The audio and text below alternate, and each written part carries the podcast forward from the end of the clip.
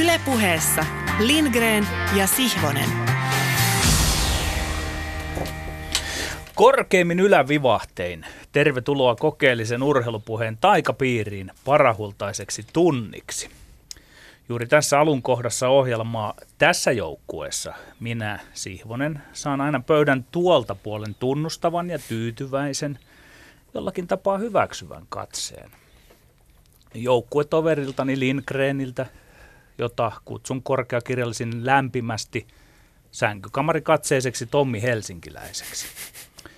Pitkään samassa joukkueessa pelanneet pelaajat eivät tarvitse useinkaan sanoja, pelkkä katse riittää.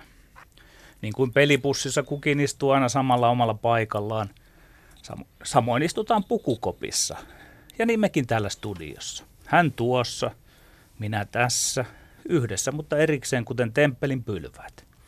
Kun katson häneen, voin luottaa, tuli eteen millaisia vastuksia tahansa, oli peli kuinka kovaa tahi tiukkaa, saa lähetyssuunnan eli toisen, luotan, että tuossa on mies, joka vippaa heiluvaansa eikä hänen heiluvansa vippaa häntä. Hän on ässä minun hihassani, minä hänen, yhdessä joukkueena olemme hyvinkin ässää poikaa. Siinä tuo istuu Lindgreninä mikrofoninsa takana 6 vuotta silmä- ja korvanokkana, järkinoukkijana ja Lindgreninä toki muussakin monessa. Vaan kaiken kruunaa aina tietysti vieras. Vieraan istutamme aina väliimme. Siihen ovat visut syynsä, jotka oppinut kuulija hyvin ymmärtää ilman turhanpäiväisiä selityksiäkin. Tänään tällä kertaa välimme on istutettu, tai itsehän on siihen istunut, todellinen pelien, pelibussien, pukukoppien, joukkuehengen ja erilaisten pelitoverien asiantuntija. Kolminkertainen rengittä maailmanmestari, jalkapalloilija, salibändin pelaaja, naisleijonien monivuotinen tasokonkari ja kulmakivi viime kevään MMHP-mitallisti Susanna Tapani. Tervetuloa. Kiitos paljon.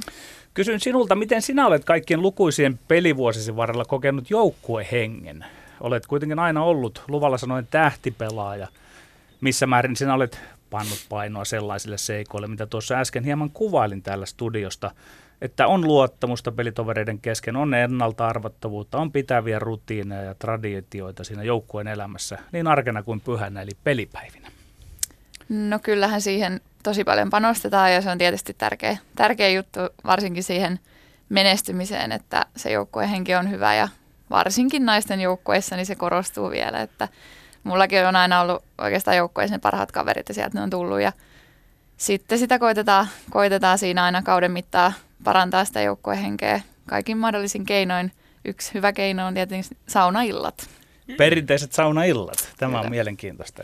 No entä tämä tähtipelaajan asema, että oletko sinä sitä miettinyt, että tekeekö se jotenkin erilaiseksi sen siellä? Ehkä olet jossain joukkueessa ollut muutakin kuin tähtipelaajasta.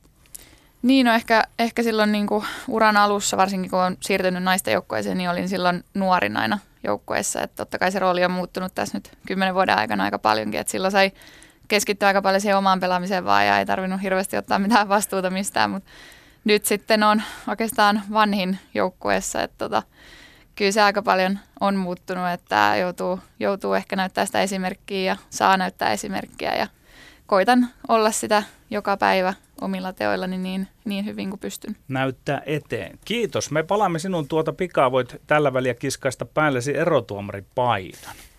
Niin, jatkan vielä lyhyesti aiheesta joukkue. En sano kaikkea, mutta kuulija voi halutessaan ymmärtää loput enemmän kuin sanon.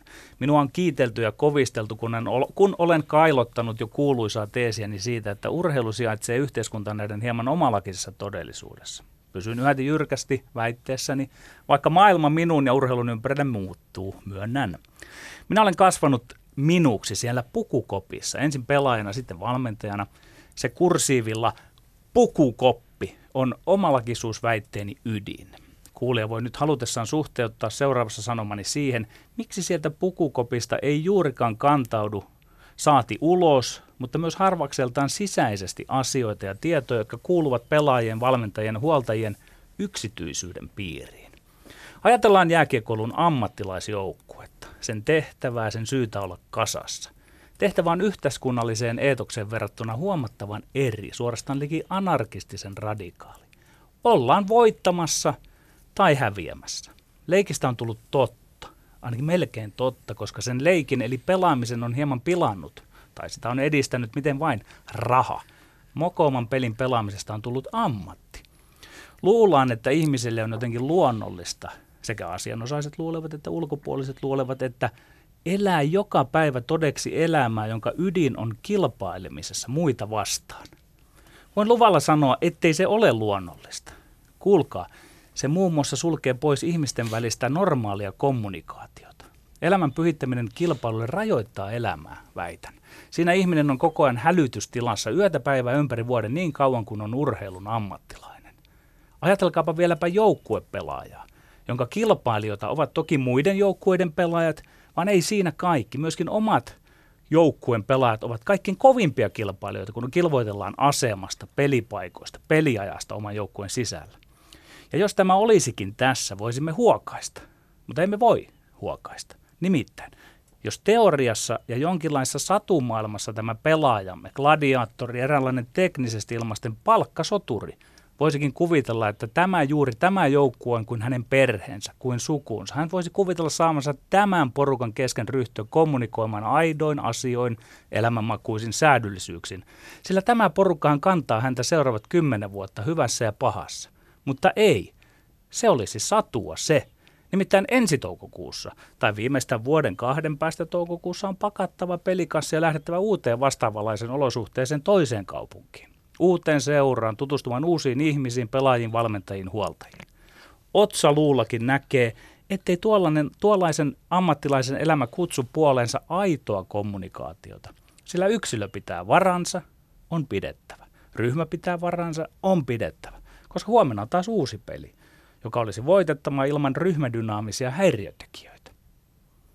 Varaa pidetään myös täällä studiossa, jossa me olemme Lindgren ja Sihvonen. Kyllä vain. Sivuamme alkuposmotuksissa hieman samantyyppisiä teemoja. Pakko palata ihan hetkeksi vielä viime viikkoiseen baseball-juontooni, jossa nostin esiin baseballin World Seriesin ja silloin käynnistyneen loppuottelusarjan Washington Nationalsin ja Houston Astrosin välillä. Se ratkesi lopulta Game 7:issä, eli täysi matka kuljettiin. Game 7 pelattiin Houstonissa ja lopulta Washington Nationals voitti, kun voittikin ensimmäisen baseball-mestaruutensa World Seriesin. Hämmästyttävässä sarjassa, joka siis on läpi kaikkien Pohjois-Amerikan ammattilaispallolajien aika poikkeuksellinen. Käsittääkseni sitä ei ole tapahtunut kuin tuolla AHL:n puolella jääkiekossa kertaalleen. Ei ole tainnut NHL:ssä tai NBA:ssä tai varsinkaan tosiaan Major League Baseballissa tapahtua koskaan, että kaikki seitsemän finaaliottelua voitti vierasjoukkue. Ja tämä on siis hämmästyttävä ajatus sikäli, että kun kaikki 7 ottelua finaalissa menee vierasjoukkueelle, niin 7 kertaa stadionillinen ihmisiä on poistunut enemmän tai vähemmän pettyneenä.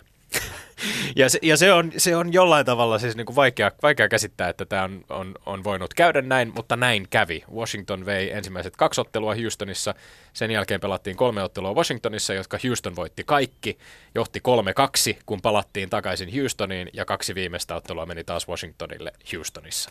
Ja näin ollen Washington Nationals voitti ensimmäisen World Seriesin, ensimmäisen Major League Baseball-mestaruutensa. Virkistäviä asioita, paljon virkistäviä asioita tapahtuu urheilumaailmassa, ja itselleni ainakin ennakkoluulojen murtuminen, stereotypioiden sulaminen on mahtavaa. Tällä viikolla tästä tällaisesta disruptiosta on saatu nauttia urheilussa koko rahalla. Järjestelmät muuttuu, ne liikkuu hiljalleen, mutta välillä tulee mannerlaattojen lailla tällaisia järisyttävämpiä liikahduksia aivan yhtäkkiä. Kuten tämä nuori herra Janne Puhakka, joka teki aamukahvien nauttimisesta viime viikonloppuna Hesarin äärellä monelle suomalaiselle astetta nautinnollisempaa. Mies, joka kertoi rakastavansa toista miestä, vaikka on jääkiekkoilija, entinen liigakiekkoilija. Kertoi myös uskoutuneensa miehen kanssa seurustelusta muutamalle joukkuetoverilleen Espoon Bluesissa jo peliuran aikana, ja yksi heistä oli Kim Hirschovits. Hirso vastasi siihen, että makeeta onnea. Ei siihen tarvitsekaan vastata mitään muuta. Puhakka kertoo toimittaja Esa Liljan artikkelissa Helsingin Sanomissa, miten mainiosti laitettu. Makeeta onnea, ei sen kummempaa. Puhakka pelasi liigaa tosiaan Bluesissa seurassa, jonka nimi viittaa paitsi siniseen väriin, se viittaa myöskin surumielisiin säveliin. Bluesia lauletaan useimmiten juuri sydänsuruista, ja mikä olisi surullisempaa kuin se, että joutuu sulkemaan niin ison osan kuin rakkauselämänsä kokonaan pelitovereiltaan. Eikä se tietenkään tavatonta ole, eihän moni meistä välttämättä jaa työkavereilleen henkilökohtaisen elämänsä asioita, mutta useimmiten me teemme vapaaehtoisesti sen valinnan, jaammeko vai emme. Ilman pelkoja tai sen suurempaa sosiaalista painetta. Uimari Ari-Pekka Liukkonen on korostanut helpotuksen tunnetta oman kaapista tulonsa jälkeen, kun ei tarvinnut enää salailla tai jännittää, vaan keskittyä täysillä uimiseen juuri sellaisena ihmisenä kuin on. Ja saman asian merkityksellisyydestä on puhunut toinenkin niin kutsuttu out-urheilija, eli meilläkin vierailut nyrkkeilijä Elina Gustafsson. Ja mä luulen, että tätä helpotuksen tunnetta tai sen vastapainona toisaalta olevaa sitä piilottelun taakkaa on monen varmasti vaikea aidosti ymmärtää, varsinkin jos ei kuulu itse vähemmistöön. Hesarin jutussa nostetaan hienolla tavalla myöskin se esiin, että mieskuva muuttuu myös lätkässä. Nostetaan esiin Kevin Lankisen lukuharrastus, Patrik Lainen absolutismi. Ehkä näille täysin tavallisille asioille annetaan välillä vähän turhankisuutta kulttuurista painoarvoa, mutta erilaisuus on erilaisuutta ja poikkeukset hätkähdyttää edelleen monia, kun johonkin yksittäiseen lajiin liitetyt mielikuvat ovat tarpeeksi monen vuosikymmenen ajan kasautuneet tai keränneet sellaista vähän ummehtuneen machismon painolastia kaikenlaista kännäämisistä ja selännenläisistä sukupuolirooleista tai autoharrastuksista ja ei kovin paljon muusta. Toisen raikkaan tuulahduksen, tämän haluan vielä nostaa esiin, ja tämä sivuaa vähän sitä, mitä sä Petterit sanoit itse tuossa aikaisemmassa juonnossasi. Tällä viikolla maastohiihtäjä Eveliina Piippo, jota haastateltiin Yle Urheilun haastattelussa, missä hän lausui näin. Viime kauden aikana olen nähnyt, miten moneksi meitä on huippu-urheilussa. Jotkut ajattelevat vain, että mennään minä edellä ja ollaan valmiita tekemään mitä tahansa, jotta minä saisin sen olympiakullan ja että minä saisin rahaa ja tukijoita tai sitä, tätä ja tota. Se ajatusmaailma, jota valitettavasti esiintyy, kuvottaa jollain tavalla. Miten mahtavaa on kuulla nuoren huippuhiihtäjän, huippu-urheilijan kuvaavan tätä loputtoman kilpailun ja minäkeskeisyyden ajatusmaailmaa kuvottavaksi, koska harvoin kuulee.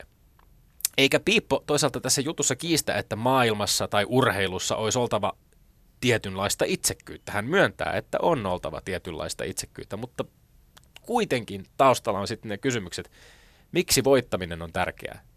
Miksi kilpaileminen on tärkeää?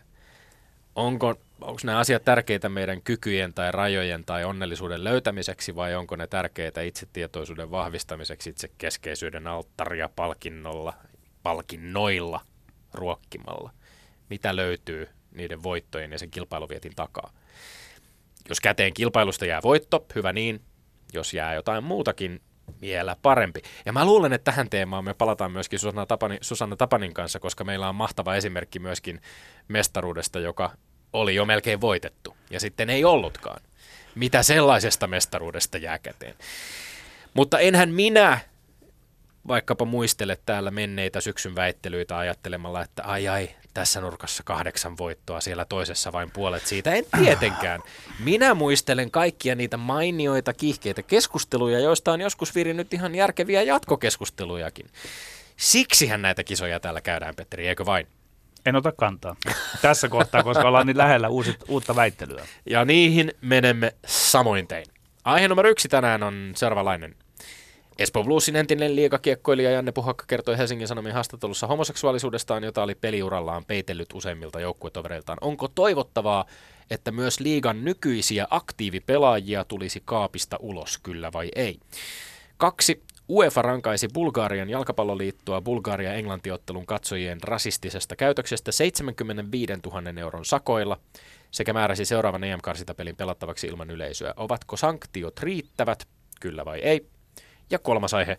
Naisleijonien päävalmentaja Pasi Mustosen mukaan miesten jääkiekossa tulisi siirtyä lajin turvallisuuden takia naisten taklaussääntöön. Muuttaisivatko naisten säännöt liikaa miesten lätkän pelaamisen luonnetta, kyllä vai ei? Tällaiset 3 varsin herkullista aihetta tänään. Petteri Siivonen pullistelee valmiina hauistaan. Hauiksella liikkeelle aiheeseen numero 1. Espoo Bluesin entinen liigakiekkoilija Janne Puhakka kertoi Helsingin Sanomien haastattelussa homoseksuaalisuudesta, jota oli peliurallaan peitellyt useimmilta joukkuetovereiltaan. Onko toivottavaa, että myös liigan nykyisiä aktiivipelaajia tulisi kaapista ulos, kyllä vai ei? Ei se ole mitenkään erityisen toivottavaa. Kuka voisi esittää ja kenelle voitaisiin esittää toive, että tule kaapista ulos? Ei. Jos joku päättää itse sieltä verraten oikeasta vaikeasta olosuhteesta käsin tulla ulos, niin hyvä niin. Ja jos kuvitellaan, että voisi olla jokin taho ikään kuin maailmoja syleilevä moraalia sen ylläpitäjät, vartijoita, jotka pyytävät, toivovat urheilijalta ja samalla ikään kuin urheilut, että astuu esiin. Siinä erehdytään. Nyt on niin, että maailma hiljalleen menee urheiluun. Ei se ollutkaan niin ihmeellistä, kun Puhakka upeasti astui esiin. Niin päin se ei toimi, että urheilu menee maailmaan. Ei sillä ole vaikutusta maailmaan urheilun ulkourheilullisella sanomalla. Minä olen valmentanut useita homoseksuaaleja. Heissä ei ollut mitään eroa pelaajina, tietenkään. Minä tiedän liikasta homoseksuaaleja. En soita heille, että tehdäs juttu. He voivat toki soittaa minulle ja minä ohjaan asian vaikka toimittaja Timo Innaselle. Kyllä, on päivänselvästi toivottavaa, että myös joku liigan homoseksuaalisista aktiivispelaajista rohkaistuisi. Janne Puhakan esimerkiksi ja tulisi julki asian kanssa jo peliuran aikana. Jos vaikka lukee uimari Ari-Pekka Liukkosen kommentteja tästä aiheesta Helsingin Sanomissa, niin yksi asia toistuu kerta toisessa jälkeen. Tarvitaan esikuvia, tarvitaan esimerkkejä. Nyt on selvästi meneillään murrosvaihe, jossa nuorempi pelaajasukupolvi ei taatusti enää häpeä identiteettiä, mutta jossa tarvitaan myös lisää rohkeita suunnannäyttäjiä murtamaan viimeisetkin ennakkoluulot.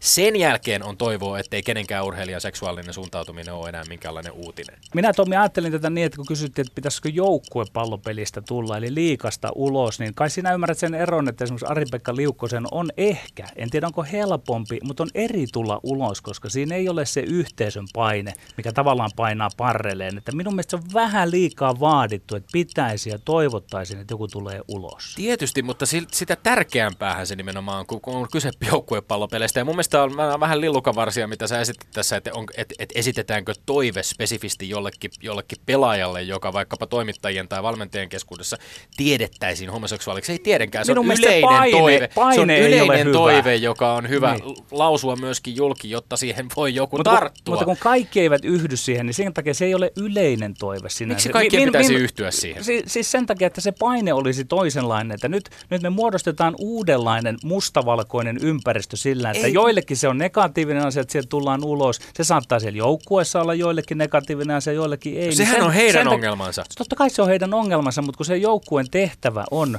urheilu. Tämä kuulostaa just siltä samalta Sinuhe Wallinheimon ryhmädynamiikan huolelta, että mitä nyt aiheutetaan sille joukkueen.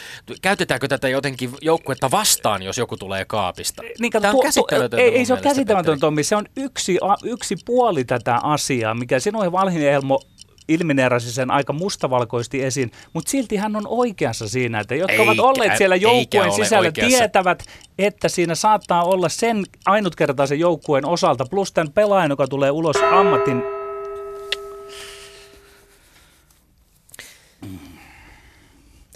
Kolme minuuttia. Lyhyt aika. 2. UEFA rankaisi Bulgarian jalkapalloliittoa Bulgaria-Englanti-ottelun katsojien rasistisesta käytöksestä 75 000 € sakoilla sekä määräsi seuraavan EM-karsintapelin pelattavaksi ilman yleisöä. Ovatko sanktiot riittävät? Kyllä vai ei? Kyllä ne ovat aivan riittävät ja ylikin. Sanon ylikin, koska tuo ilman yleisöä pelaaminen on vikatikki. Ja nyt minä sanon sen suoraan, se on kamala vikatikki. 75 000 € sakko on sinänsä pilipalisumma, mutta ilman yleisöä pelaaminen on liian kova rangaistus. Ja nyt mä vasta sanonkin, se tulee kääntymään urheilua itseään vastaan. Mä uskon, että siitä luovutaan jopa lähivuosina. Miksi? Suuri osa yleisöstä kaikissa urheilukatsomussa käyttäytyy asiallisesti. Suurin osa tulee sinne pelin ja pelaajien takia, mutta sitten on tämä toinen puoli, se pienempi sakki, joka tulee purkamaan sinne omaa pahaa oloaan, tappelemaan, vihottelemaan, kukkoilemaan, haastamaan ja viljelemään raatosoikoon rasismia. Ja miksi tulevat juuri urheilukilpailuun? Koska ne on haistaneet, että siellä tietyillä käsimerkeillä jollakin sanoilla on radikaali vaikutus. Nämä parat ovat nyt keksineet, miten sali tyhjennetään. Omassa elämässä ne eivät siihen kykene, mutta urheiluparkaa hyväksi käyttäen tietävät nyt siihen konsti. Ei, nämä sanktiot ei ole lähimainkaan riittävät. Bulgarian EM-karsintojen kotiottelu Englantiin vastaan oli täysi skandaali. Se oli ottelu, jota ei olisi koskaan pitänyt edes pelata loppuun. Se oli ottelu, jonka tämmöinen urheilullinen poeettinen oikeus toteutui lopulta vain Englannin murskaavassa 6-0 voitossa. Bulgarian maajoukkueen päävalmentaja ja jalkapalloliiton puheenjohtaja joutui sentään tämän skandaalin seurauksena eroamaan, kun he vähättelivät tätä tapahtunutta. UEFA olisi pitänyt lyödä Bulgarian jalkapalloliittoa paljon isommilla sakoilla sekä sulkea portit joukkueen kannattajilta useampaan maaotteluun. Jos katsomoissa sallitaan pelaajien koko ihmisarvon riistävää huutelua, niin UEFAn kurinpidon tulee silloin mätkästä sellaisilla sakoilla, sellaisilla sanktioilla, että todella tuntuu. Kysyn Tomi, että saatko koppia siitä minun ajatuksestani? Nyt kun on haistettu se, että tämä saattaa olla se tapa vandalisoida urheilua ja tuoda omat asiat esiin, niin nyt se pieni porukka panee haisemaan siellä ja siitä kärsii urheilu, kärsii urheilijat ja niin edelleen. Petteri, näitä äärioikeistolaisia on itse asiassa jalkapallofanien, jalkapallokannattajien joukossa, niitä on ympäri Eurooppaa. Ja näitä se on, onko niitä paljon perottavaa? Mä oon samaa mieltä, että tavallaan se on vähemmistöryhmä ja on sääli tietysti, että monet bulgarialaiset jalkapallokannattajat, jotka ei todellakaan ole rasisteja tai fasisteja, niin, joutuu pois ja kärsimään siitä. Niin, mun mielestä se on nimenomaan se, mitä tarvitaan, se kollektiivinen rangaistus, että heiltäkin suljetaan portit, jotta vielä vahvemmin Bulgariassa yhdessä rintamassa päätetään, että okei, tätä ei voi sallia, koska se vie meiltä kaikilta mahdollisuuksia. Millä me tavallaan se estetään sitten? Minä pelkään, että tämä vain yltyy ja yltyy, että yhä enemmän pelataan tyhjille katsomoille. Ja sitten on tapahtunut se, mitä kun politiikka sotketaan oikein urheiluun, ja siihen tämä on vähän niin kuin lapsilta kielletään jotain. Jos Euroopan jalkapalloliitto sanoo käyvänsä sotaa rasismia vastaan, niin ne on aika hepposia aseita, jos sakot on suunnilleen samansuuntaiset kuin vaikka Tanskan maajoukkuepelaaja Niklas Pentte sai aikanaan siitä, että hän vilautti vedonlyöntiyhtiön nimeä omista kalsareista. Ehkä sakkoja voisi korostaa, mutta tämä on jotenkin rajua, että tupa tyhjennetään ja siihen nämä tähtää luultavasti. Tämä on 16 kerta tänä vuonna, kun on annettu sanktioita.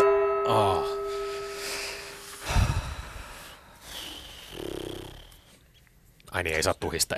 Nyt... Ollaanko me saatu siitä palautetta? Joo, me tasapuolista tuhinaa oli. Pakko sanoa, tasapuolista tuhinaa. Aihe numero 3. No, mutta kun harmittaa tai on iloinen. Molempia harmittaa, kun aika loppuu kesken. Ai nyt. Naisleijonien päävalmentaja Pasi Mustosen mukaan miesten jääkiekossa tulisi siirtyä lajin turvallisuuden takia naisten taklaussääntöön. Muuttaisiko naisten säännöt liikaa miesten lätkän pelaamisen luonnetta, kyllä vai ei? Kyllä, aivan ehdottomasti se muuttaisi liikaa miesten lätkän luonnetta. Jo nyt ollaan likellä sitä, että päinvastoin naisten lätkän taklaussääntöä tulisi selventää. Ainakin pitäisi sallia laidan vieressä laittaa päin pelaajan taklaaminen.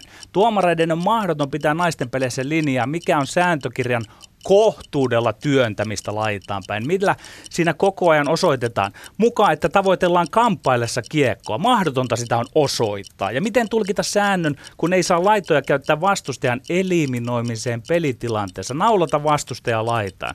Koska se mukaan osoittaa, että kiinnostus kiekonhallintaan on hävinnyt. Hassua. Päinvastoin on mentävä siihen, että naisille tulee miesten taklaussääntö laitojen lähellä, mutta miehille avojäänpommi kielto naisten lätkän tapaan. Silloin kumpikin voittaa. Ei, naisten taklaussäännön tuominen osaksi miesten peliä ei muuttaisi liikaa lätkän pelaamisen luonnetta. Lätkän pelaamisen luonne, se on naisten lätkälläkin aivan yhtä vahvana ja kirkkaana kuin miesten lätkällä. Totta kai miesten jääkiekko jonkin verran muuttuisi, ainakin sillä selvällä seurauksella, että nämä pelinä aiheuttamat aivovammat miespelaajilla vähentyisivät. Samalla epäilemättä taklausten sijaan fokus olisi entistä enemmän taidoissa, se olisi entistä enemmän maalinteossa. Eikö tämä olisi erinomainen suunta? Mihin ihmeeseen miesten jääkiekko oikeastaan näitä pommejaan tarvitsee? Otteluit voitetaan tekemällä maaleja, ja naisten lätkä on hyvin todistanut, että kovia taklauksia ja tarkoituksellista kivun aiheuttamista vastustajalle lätkä ei kaipaa ollakseen mielenkiintoista. Tomi, me ollaan tässä nyt tällä kertaa aika lähellä, ja mun mielestä se on... Lähellä? Niin, kyllä. Sä vaatit, että naisiltakin muutetaan tätä taklaussääntöä, koska sitä on mielestäsi mahdotonta tulkita. Niin, on tällä hetkellä hankala tulkita. Pikkusen pitäisi naisten saada myös taklata enemmän,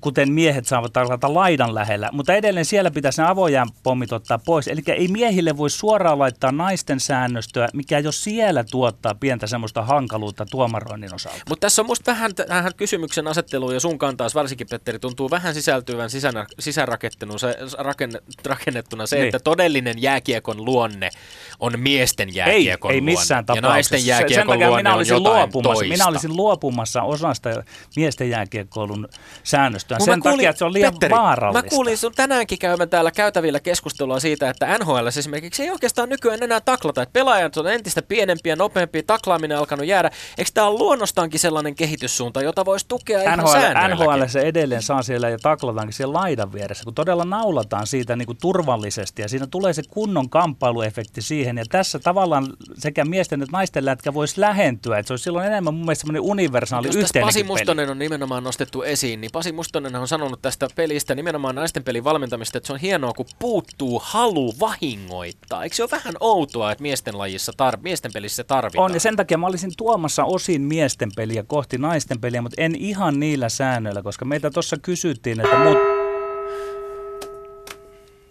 Tämä oli aidosti kiinnostavaa. Kyllä. Eikä aina ole ollut. Aina ei tule sellainen fiilis. Eikä. Nyt tuli sellainen fiilis. No minähän sanoin heti keulaa, että nyt olemme aika lähellä.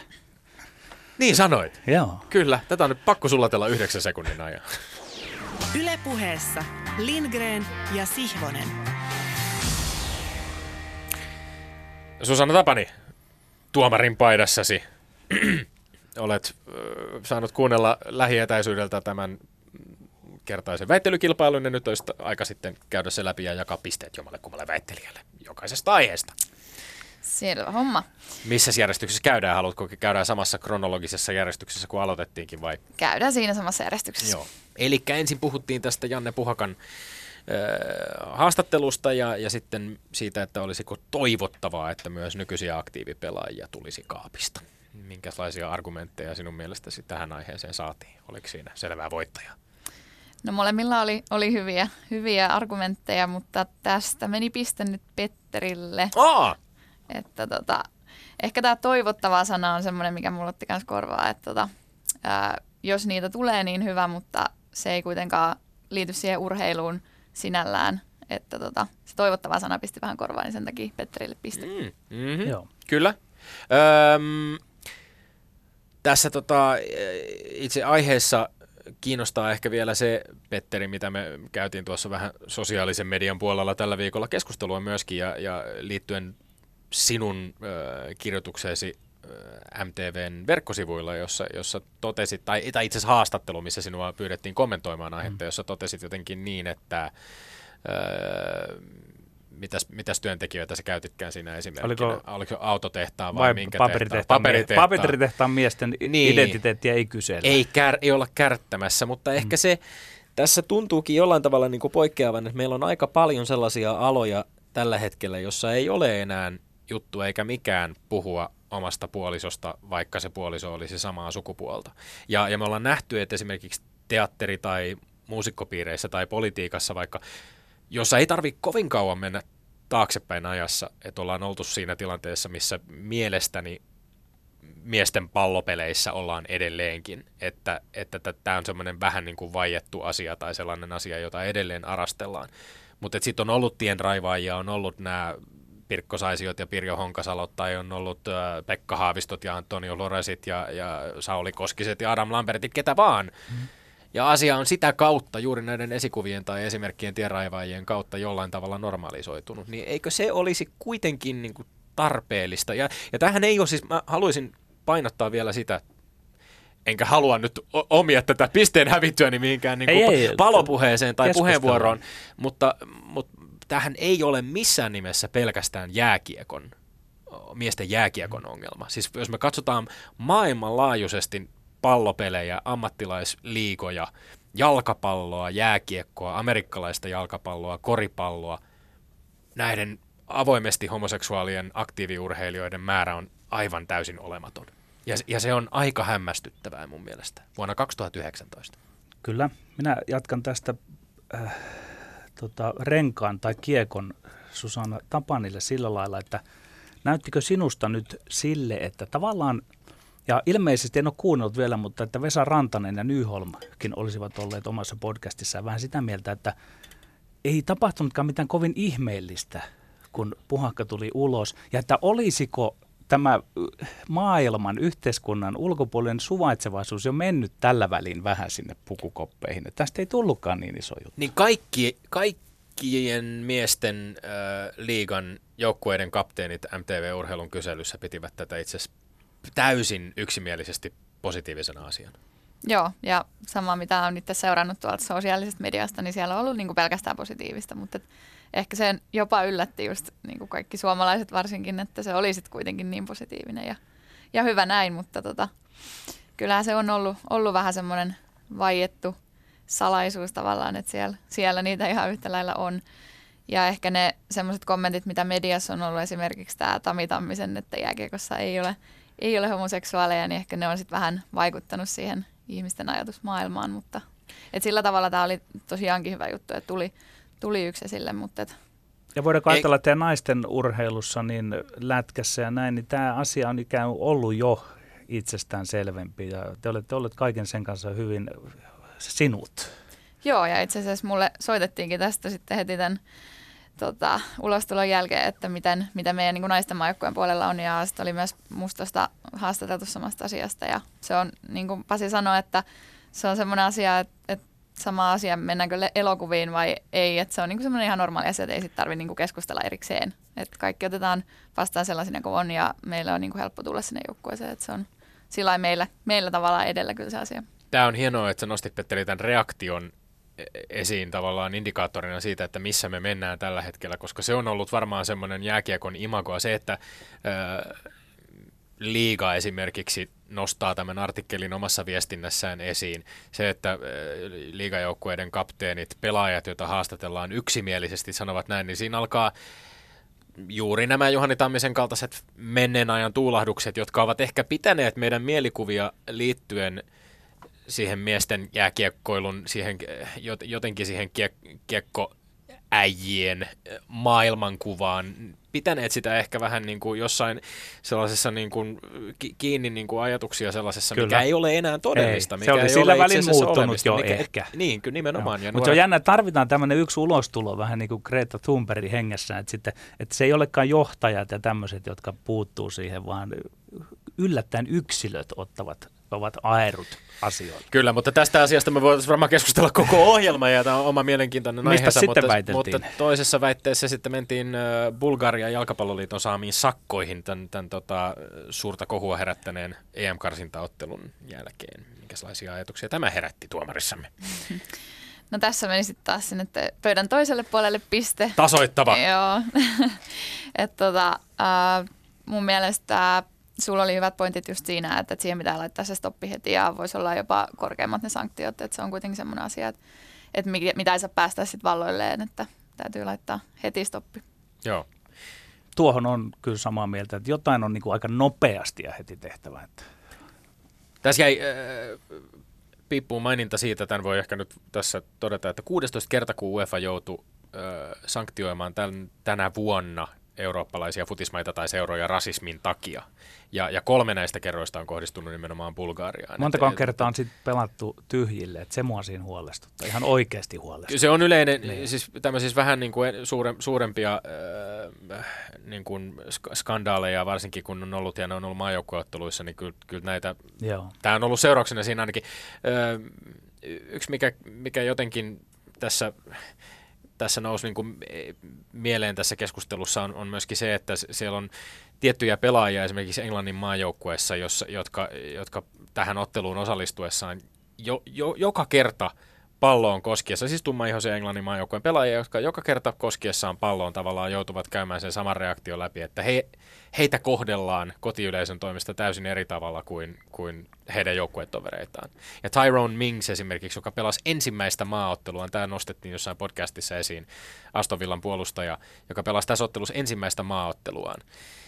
Kunnia-asia ensimmäistä kertaa pukea maajoukkuepaita päälleen, ja mitä siitä jää mieleen? Siitä maaottelusta on se, että pelataan vieraassa maassa, jossa pidetään niin kuin yleisön puolella apinaääniä ja natsitervehdyksiä ja siis täysin käsittämätön meininki. Mutta tämä on johtanut myöskin siihen, että nämä protokollat, miten UEFA kehottaa näissä tilanteissa toimimaan, on nyt aika tarkassa syynissä, koska tästä on ollut paljon sellaisia argumentteja, että se peli olisi pitänyt keskeyttää. Mutta se olisi ilmeisesti vaatinut sitä, että se olisi tullut niin kuin nimenomaan Englannin maajoukkueen suunnalta, että he kieltäytyvät jatkamasta pelaamista.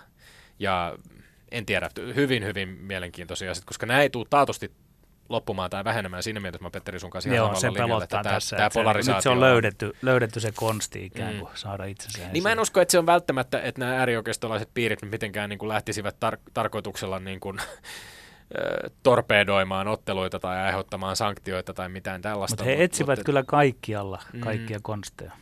No joo, en tiedä. Ja mutta sitten eteenpäin viimeiseen aiheeseen. Nyt oltiin sitten jääkiekossa ja miesten ja naisten jääkiekossa. Tuomarikin oikein pyyhkii käsiään. Kyllä. Pasi Mustosenkin kanssa paljon puhuttiin siitä, että pitäisikö puhua vain jääkiekosta vai pitäisikö puhua miesten ja naisten jääkiekosta. Ja sitten toisaalta pelataan lajia, jossa on hieman erilaiset säännöt, jolloin on ihan perusteltuakin puhua eritellysti näistä kahdesta. Mutta minkälaisia ajatuksia tämä keskustelu nyt sitten herätti? Nyt voit vähän mehustella vielä ennen kuin ratkee tämä, että kumpi vei voittaa. No tämä oli niinku ehdottomasti vaikein aihe just sen takia, että tämä koski itseä aika paljon ja tosi paljon on näitä asioita pohdittu meidänkin lajissa ja yleisesti jääkiekossa. Ja, tässä oli nyt tosi vaikea olla niinku puolueeton, koska Petteri puhui ihan kuin mun suusta. Elikkä piste sinne Petterille. Kyllä minä otan nyt. Niin. Mutta en tiennyt, että olet kyllä tätä mieltä. Mä siis ihan täysin samaa mieltä kaikesta, mitä sanoit. Elikkä just se, että tuomarilinja on tosi hankala pitää meidän peleissä, koska se on aika semmoinen epäselvä se sääntö. Ja sitten taas toisaalta miesten jääkiekossa, niin se on just muuttunut siihen suuntaan, että ei niitä taklauksia enää ehkä niin paljon tuu, mutta ei niitä kokonaankaan mun mielestä pitäisi poistaa. Että just ne avojääpommit, missä yleensä kuitenkin tulee ne pahimmat loukkaantumiset, niin ne voisi ehkä poistaa. Ja sitten ne tappelut on muutenkin niinku vähentynyt, mutta ne on mun mielestä niinku ihan turha asia siellä jääkiekossa. Se ei kuulu niinku mitenkään siihen, että just ehkä niinku molempiin muuttaisin vähän. Niin sitten olisi samat säännöt vielä molemmissa. Tässähän on nyt mielenkiintoinen, onnittelu Petteri, väittely voitto. Kiitän sinua hyvistä argumenteista tässä. Se meni aivan oikein. Varmasti tässä keskustelussa nimenomaan oma positiosi on sellainen myöskin, joka monia kiinnostaa, ja me päästään tähän vielä vähän myöhemmin, mutta siis pelaa tällä hetkellä itse nuorten miesten kanssa Mestistä B-junnujen TPS:n joukkueessa. Voidaanhan se perata nyt, miltä sieltä tuntuu, niin, no siis, kun tulee taklauksia. Se on ehkä se taklaaminen voidaan perata nyt, koska siis se on mielenkiintoinen pointti musta tässä, mitkä Mustosen kommentit siitä, että kuinka taklaaminen on jollain tavalla semmoista niin se on niinku kivun aiheuttamista, jahtaamista, että onko siinä niinku, onko tämä jollain tavalla semmoinen elementti jääkiekkoa, joka on sinun mielestäsi oleellinen osa sitä peliä?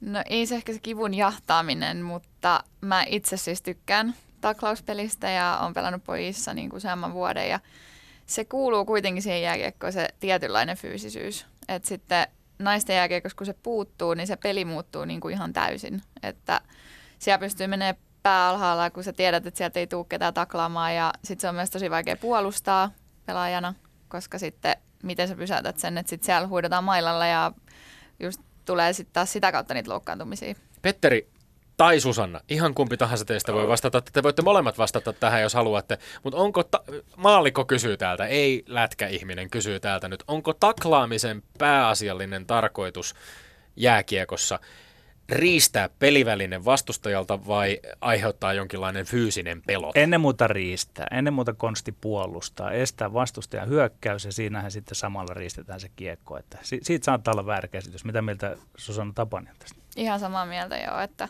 varsinkin pojissakin niin se on just niin, että ensimmäinen pelaaja menee tavallaan tekee sen taklauksen ja pitää sen pelaajan laidassa ja sitten kakkonen hakee sen kiekon siitä, että se on niinku, se on tapa puolustaa ennen kaikkea. Mutta paljon myös puhutaan siitä hengen päälle saamisesta, siitä, että kun annetaan niitä kovia pommeja tai niin kuin näytetään se joukkueen fyysinen voima, että jollain tavalla vastustajalta pyritään ottamaan niin kuin luulot pois, mutta tämä on siis teidän mielestänne yksimielisesti se on tavallaan toissijainen osa taklaamista. Kyllä, 95 tapausta 100, niin se on sitä peliin liittyvää ja sitten sen ylikin jotain jää, mutta se on merkityksettömämpää.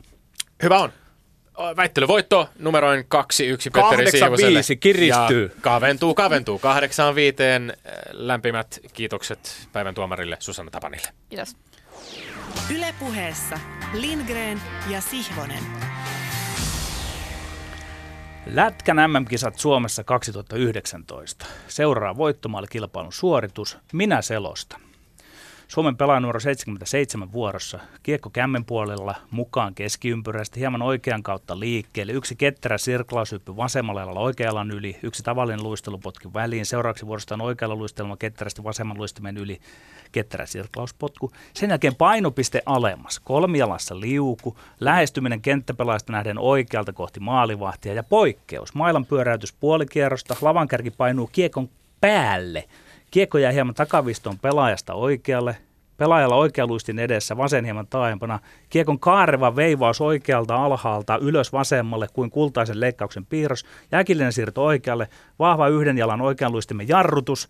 Kiekonotto takaisin normaalin lätkän kämmenotteeseen ja näyttää kuin USA maalivahti olisi niin hämmentynyt, että pelaa tilanteen epänormaalisti. Ajautuu melkein verkkonsa sisään, eikä tajua mennä pelaajan kaavailemaan miinaan.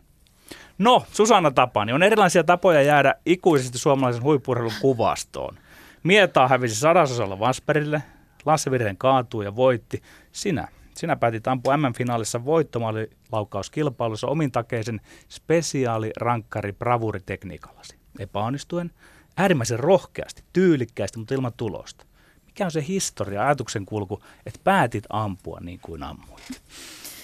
No tätä on kysytty aika monesti ja siinä on oikeastaan semmoinen historia, että pari vuotta sitä harjoiteltiin ja tietenkin tulee mun toisesta lajista ringetestä, että se on mulle niinku ehkä luontaisempi kuitenkin ja semmoinen, ajattelin, että se on niinku erilainen just mitä ketä muu on tehnyt ja pari vuotta sitä harjoittelin ja säästelin, en tehnyt missään harkkapelissäkään, että ketään maalivahti tai ketään ei sitä näkisi, koska sitten yleensä nykyään menee tuonne sosiaalisen median aika nopeasti kaikki tämmöiset erilaiset yritykset ja en tehnyt sitä sitten missään ennen ja olin päättänyt, että teen sen joku olympiafinaalissa tai MM-finaalissa, missä ei ole siis ikinä ennen oltu aikaisemmin ja olympialaisissa ei ihan sinne asti päästy ja sitten tulikin ehkä nopeammin mitä ajattelin, niin se paikka ja yleensä en ole edes ollut 5. ampuja, mutta siinä kohtaa sitten mut laitettiin 5.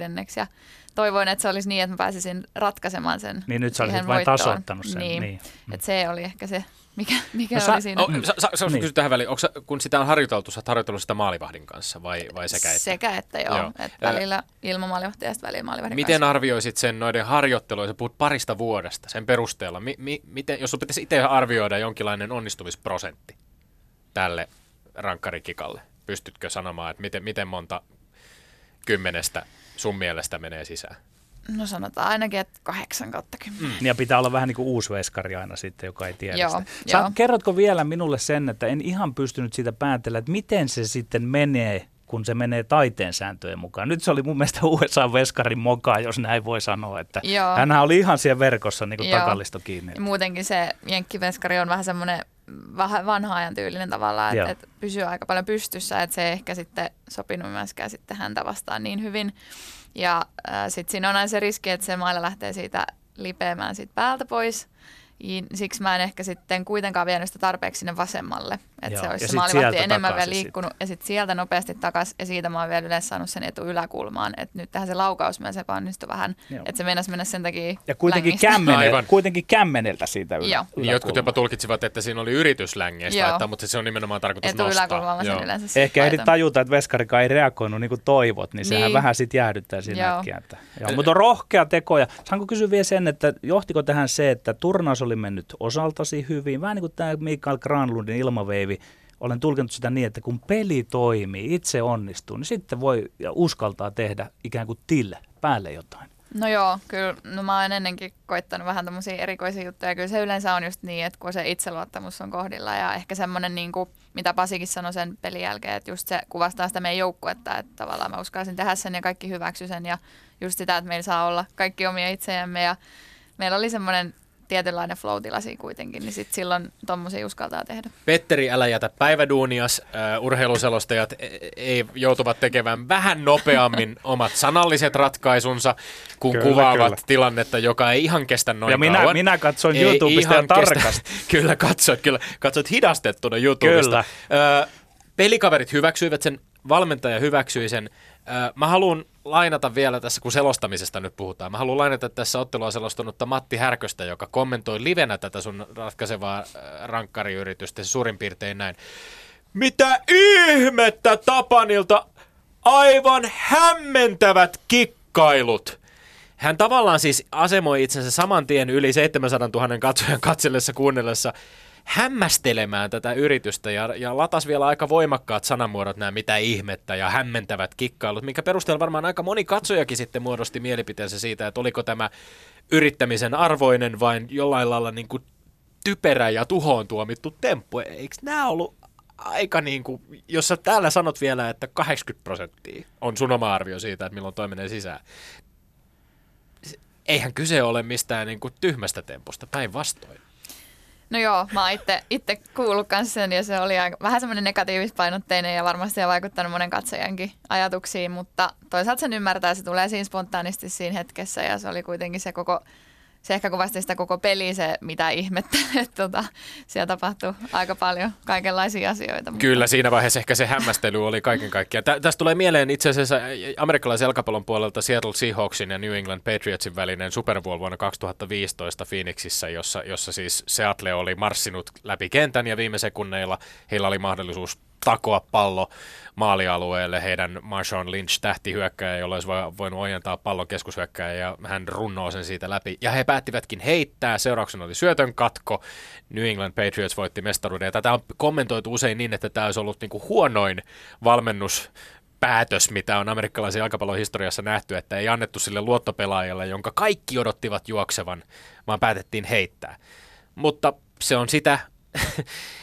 kun epäonnistutaan. Että sitten se tulkitaan kaikki sen epäonnistumisen, tai ei edes välttämättä epäonnistumisen, vaan sen vastustajan onnistumisen seurauksena. Että jos tämä syöttö olisi onnistunut, jos tämä sinun kikka olisi johtanut maaliin. Matti niin Härkönen olisi selostanut ja erilainen. Tätä olisi pidetty nerokkaana rankkarikikkana, eikö niin? Niin, se yleensä menee. Että siinä on ne molemmat puolet. Ja kyllä mä sen tiedostin ennen sitä yritystä, mutta siinä kohtaa oli jo niin väsynytkin, että ei onneksi ehtinyt edes hirveästi sit mitään jännittämään enempää. No kuten sanoit, ja tässä tulee monia muitakin tällaisia vastaavan tyyppisiä, itse asiassa salibändin puolelta tulee myöskin Myy Kippilä mieleen, joka salibändin MM-finaalissa rankkarikisassa 2015 kotikisoissa myöskin täyden Hakametsän edessä teki rankkarin, jolla Suomi olisi 3. vuorolla mennyt ainakin hetkeksi 2-0 johtoon, mutta tämä maali hylättiin, kun pallon tulkittiin liikkuneen taaksepäin. Ja näin sellaisen videopätkän, jossa Kippilä kommentoi itse 2,5 vuotta myöhemmin, että hän sanoi suunnilleen näin, ehkä henkilökohtaisesti on päässyt siitä jo yli, mutta kyllä siinä aika pitkä aika meni.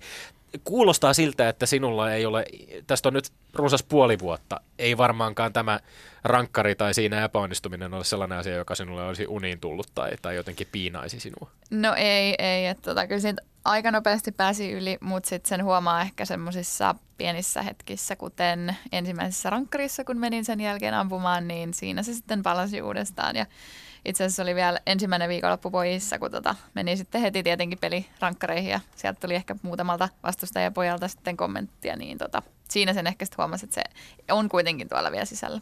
Yksi pieni kysymys vielä, mikä liittyy tähän, mihin mä tuossa omassa alkujuonnossani puutuin. Tämä oli tajuton turnaus, joka siis Suomelta aivan huikea turnaus, joka huipentui lähes täydellisellä tavalla. Ensin te katkaisette 18 jääkiekon MM-kisat jatkuneen putken, jossa USA ja Kanada olivat aina kohdanneet toisensa finaalissa. Kanada lauluun välierissä, sitten USAta vastaan finaali kaikkien vaiheiden jälkeen. Niukka tappio. Ja toisaalta sitten tästä ollaan keskusteltu Pasi Mustosen kanssakin, kun hän oli täällä studiossa ja puhuttiin siitä, että oliko Suomi oli 8 minuutin ajan maailmanmestari, onko Suomi kenties moraalinen maailmanmestari. Pasi Mustosella oli siihen oma näkemyksensä, mutta tekee mieli kysyä, että onko tämän saavutuksen historiallisuus sun mielessä tai sun sydämessä, onko se ihan yhtä merkittävä riippumatta siitä, onko sitten tiukalla marginaalilla lopulta tällaisten vaiheiden jälkeen kaulassa hopea vai kultamitali? No varmaan se siitä kirkastuu, sanotaan näin, mutta... Ei vieläkään ihan ole kirkastunut. Ei se ihan vielä ole.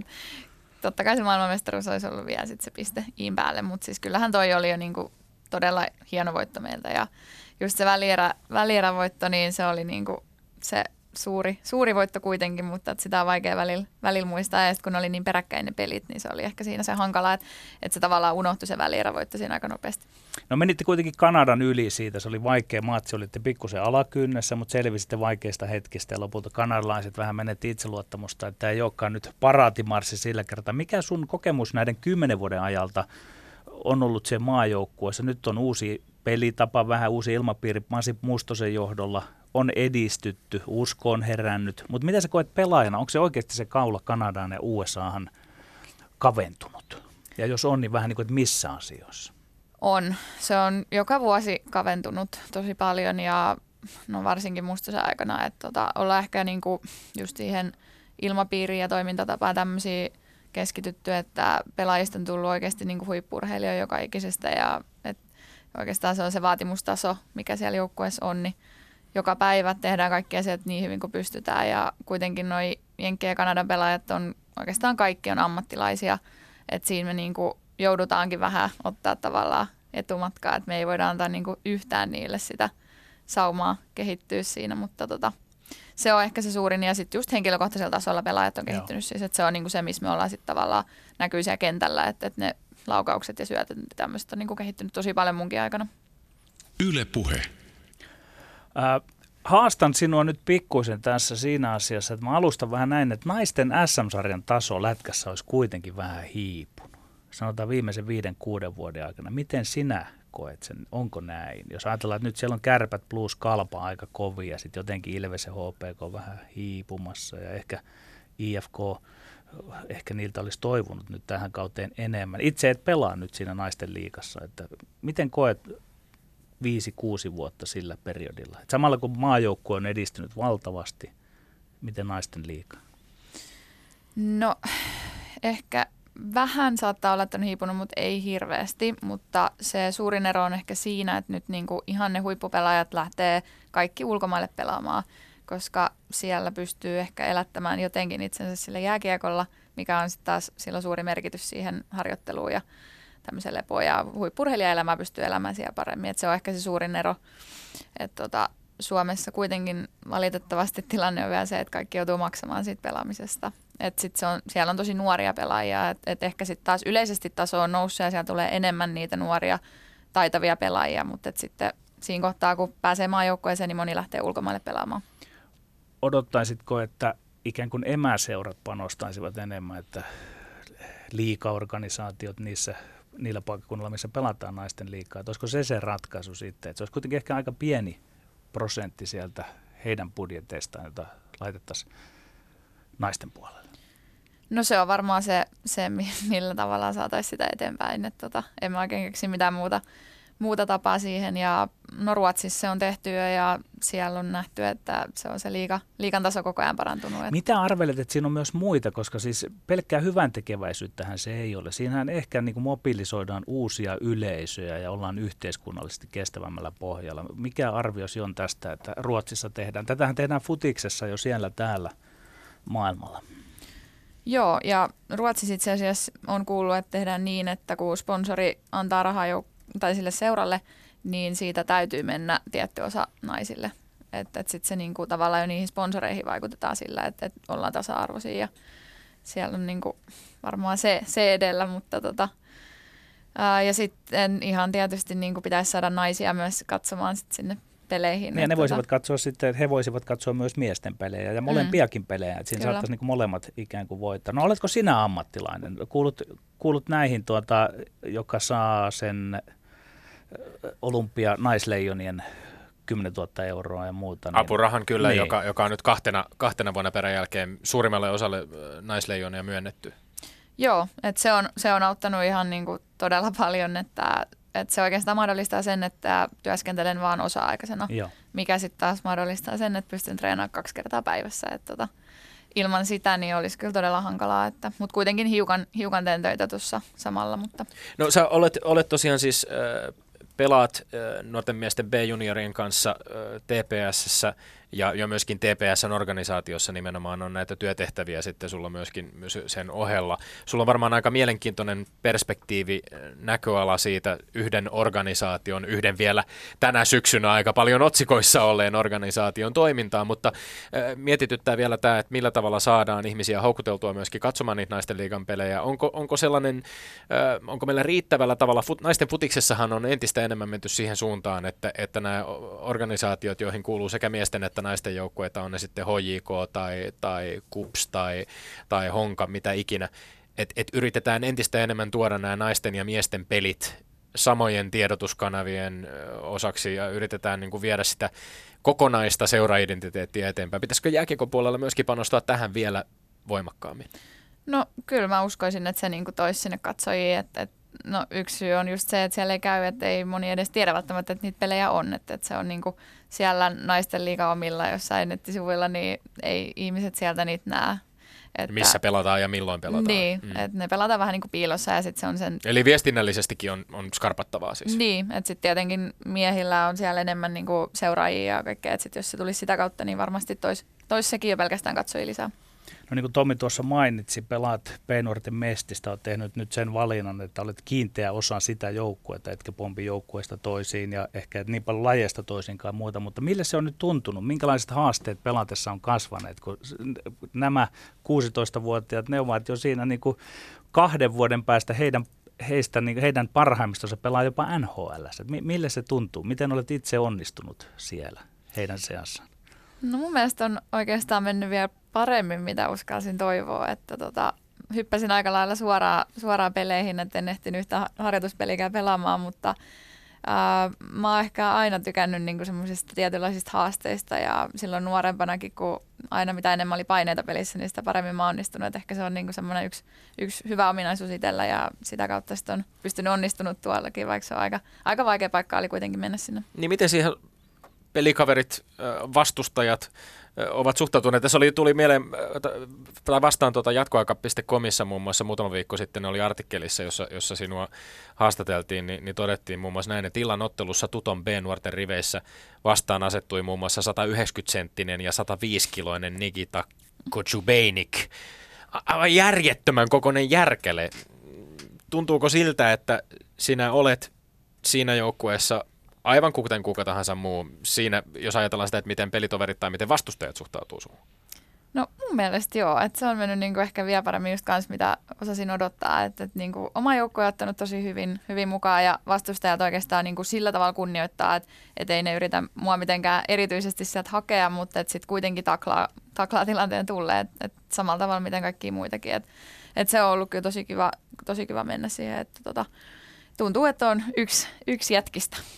Mikä on arvioisi mukaan semmoinen taso, missä voisit vielä pelata, että huippu-urheilijan luonteella ei varmaan tuokaan ehkä ihan tyydytä sitä? No joo, tuossa oli itse asiassa pari viikkoa sitten, niin olisi ollut mahdollista mennä jo PSM mukaan pelaamaan, että se on yksi semmoinen, niin kuin, mitä haluaisin vielä testata, että siinä kuitenkin on vielä pieni tasoero sit siihenkin ja siellä on sitten kuitenkin ihan ikäluokan parhaimmat pelaamassa, niin se on semmoinen ihan, mikä kiinnostaisi vielä koittaa, mutta sitten A-junnut alkaa mennä sitten jo sen verran isoiksi, että mä oon treenannut viime vuonna A-mestiksen mukana ja se oli sitten siellä maali edes semmoista, että tuntuu, että seinää yrittää siirtää, että ei niinku, siinä ei se painoero tulee sitten niin suureksi. No me olemme maininneet vain sivu ohimennen tässä 3 ringeten maailmanmestaruutta, jotka olet ollut voittamassa. Ringette ei ole kovin kilpailtu laji maailmalla, eikä se myöskään saa kauheasti mediassa huomiota, vaikka totta kai huomioidaan aina silloin, kun Suomi maailmanmestaruuden voittaa ja paljon on voittanutkin vuodesta 2004 lähtien kaikissa kisoissa MM-kultaa ja käytännössä finaalissa on MM-kisojen historian ajan olleet aina vastassa Suomi ja Kanada. Mutta vaikka huomio on vähäistä, niin ilmeisesti laji on kuitenkin sinulle ilmeisen rakas. Joo, että kyllä se on se... Edelleen haluat myöskin käyttää aikaa sen pelaamiseen. Kyllä, että se on nimenomaan just rakas laji, että se on niinku tavallaan se oma identiteetti on tullut sitä kautta ja se tuntuu semmoiselta omalta lajilta ja se jollain tavalla se vaan niinku sopii mulle paremmin. Pallopelien moniottelija Susanna Tapani, lämpimät kiitokset vierailustasi Lindgrenissä ja Sihvasassa. Kiitos paljon. Ja sitten Tomi Lindgrenin maineikkaat urheiluterveiset. Suomen kävelyhuippuihin lukeutuvat Tiia Kuikka, 24-vuotias Kuikka joutui onnettomuuteen lauantaina Savonlinnassa, kun henkilöauto törmäsi hänen harjoituslenkillä, on ollut hoidossa Kuopion yliopistollisessa sairaalassa. Toivomme Kuikalle pikaista toipumista ja lähetämme lämpimät urheiluterveiset. Me olemme Lindgren ja Siivonen, pysykäähän tyylikkäinen. Kansi kiinni ja kuulemiin. Yle Puheessa Lindgren ja Sihvonen.